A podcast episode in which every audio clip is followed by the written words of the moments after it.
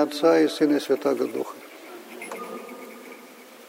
Дорогие отцы, братья и сестры, мы слышали, как Господь изгнал бесов из Гадаринского бесноватого, прибыли Господь с учениками в страну Гадаринскую на лодке, вышел на встречу бесноватый. Вот Господь повелел бесам из этого бесноватого изыти. Бесы просили, чтобы он их не изгонял, но если возможно, то послал их в стадо свиное, которое там послать Господь разрешил, бесы вышли, стадо свиное устремилось в море, и все потонуло. Бесноватый просил, чтобы быть с Господом, не отходить от Него.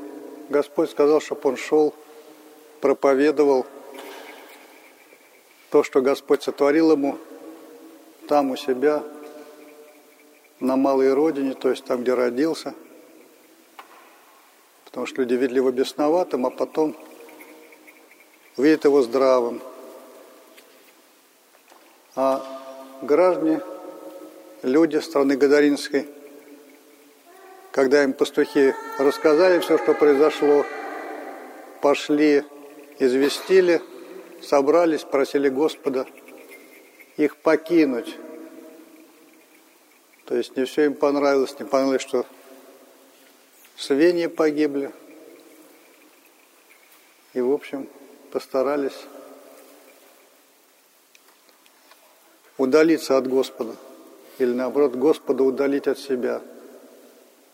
Вот такая история, многопоучительная. И,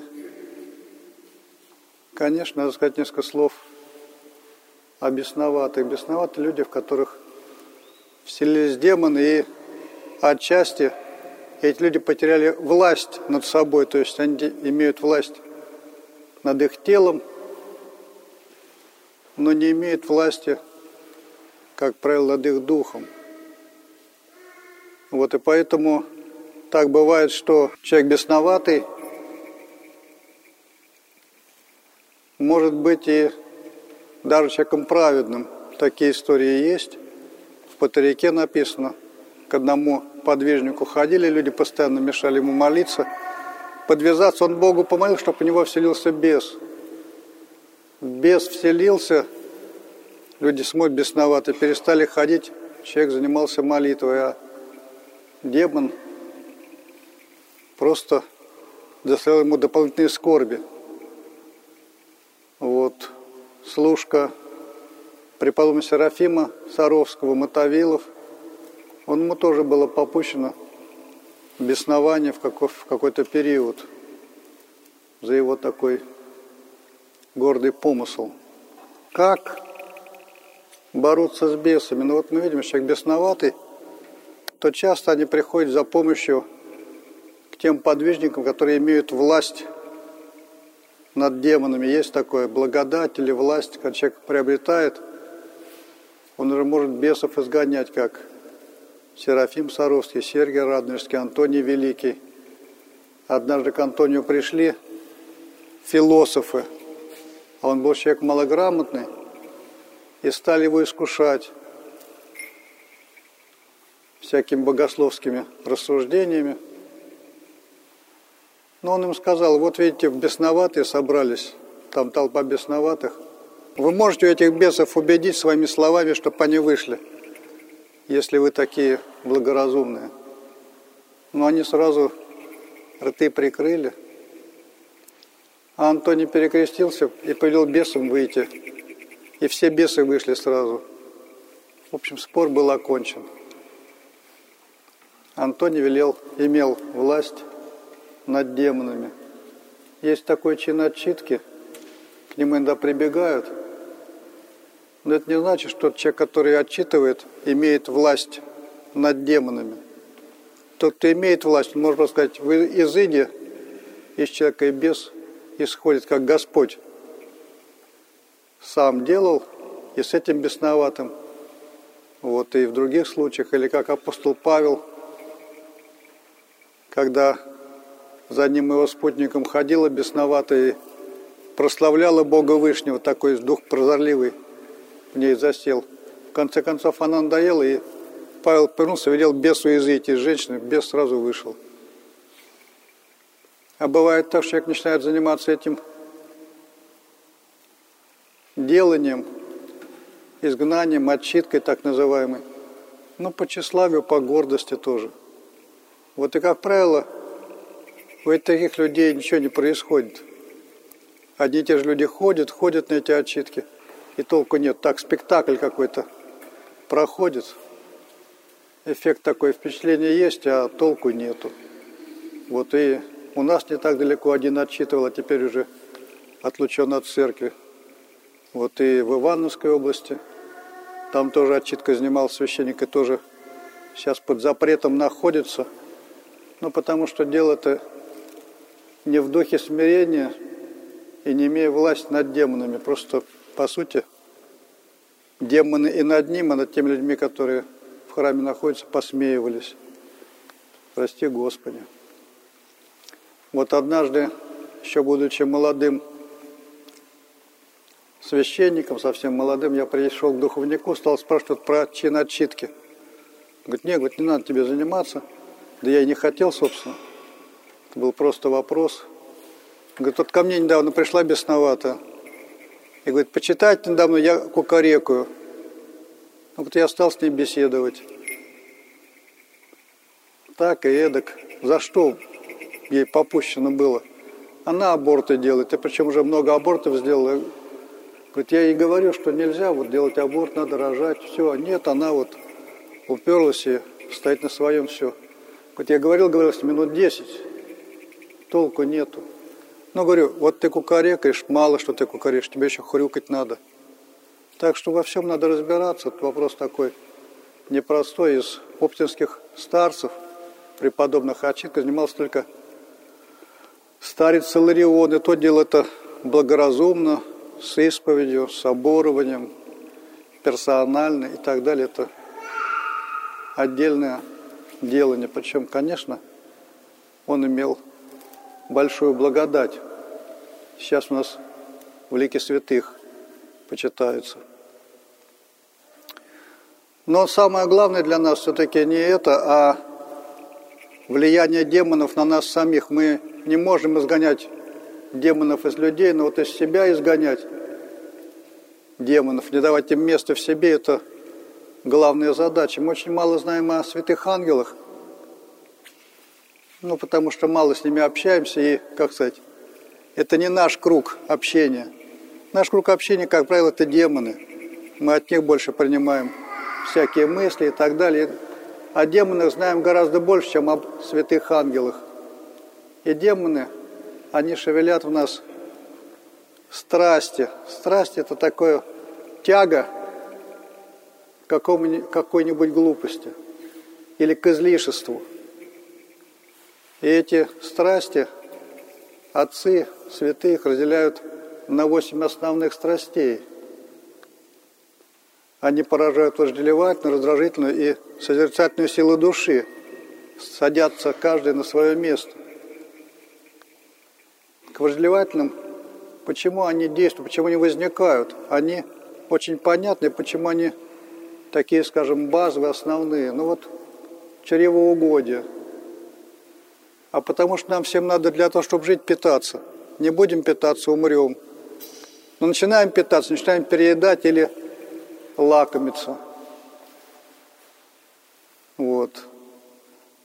Другая потребность, такая интересная потребность, это потребность продолжения рода. Такой глубокий инстинкт, по сути, преодоление смерти в своих детях. То есть, как говорят, мы в своих детях живем. Это очень сильный инстинкт. Не вот этот вот, нет удовольствия, связанное с сексом, а именно инстинкт продолжения рода, тяга вот такая. Она что это здесь, на ней начинает развиваться блудный бес, начинает одолевать, садиться на человека. Потом нам надо жить, какие-то средства иметь, чтобы жить. Без этого не проживешь. подсаживается на нас без сребролюбия. Потом очень важно человеку, чтобы его считали, с ним считались, уважали, чтобы его хорошее мнение о нем имели. Подсаживается без тщеславия. Мы все ищем счастье, а счастье – это полнота жизни, вот, чтобы все было вот максимально. И если человек максимально желает добродетели и Царства Небесного, вот тогда эта печаль, она спасительна. А если человек желает, вот, чтобы у него было как, все как у царя Соломона, так же богато – а также не будет точно, хотя и Соломон сказал, что все это суета, суета, суета всяческая, то у него печаль мирская, которая человека убивает. Вот не имеет он ни богатства, ни славы, ни это, и, в общем, переживает и печалится и плачет. Это все вот страсти вожделевательной части души. Но человеку что еще надо? Ему надо отстаивать свою жизнь, бороться за жизнь. В общем, такой вот и здесь возникает иногда перебор, возникает гнев. Страсть раздражительной силы души, вот гнев. Соответственно, перерождается в подметозлобие и так далее. Вот другая страсть возникает. Но иначе как проживешь, если не бороться за свою жизнь? А бывает еще, человеку надо отдыхать. Ну, поработали, человек должен отдохнуть, это естественно. Человек немножко, когда отдохнуть, то все время будешь работать, перегоришь. Но здесь возникает другая страсть – лень, или иначе уныние. Уныние, бесполуденный, как говорят еще в 90-м псалме, бесополуденный. Бесполуденный – это страсть уныния, лень нападает после обеда, как правило, хочется подремать, поспать – это бесполуденный. Вот это страсти души раздражительной, лень – как бы паралич души. И самая страшная, сложная страсть – это страсть гордости – высокоумие. Это страсть, которая гнездится в созерцательной, в созерцательной силе души. Ее труднее всего заметить, гордость в себе. Видно иногда другие проявления там гордости. Первые исчадия, порождение. Все остальные страсти – это порождение этих страстей.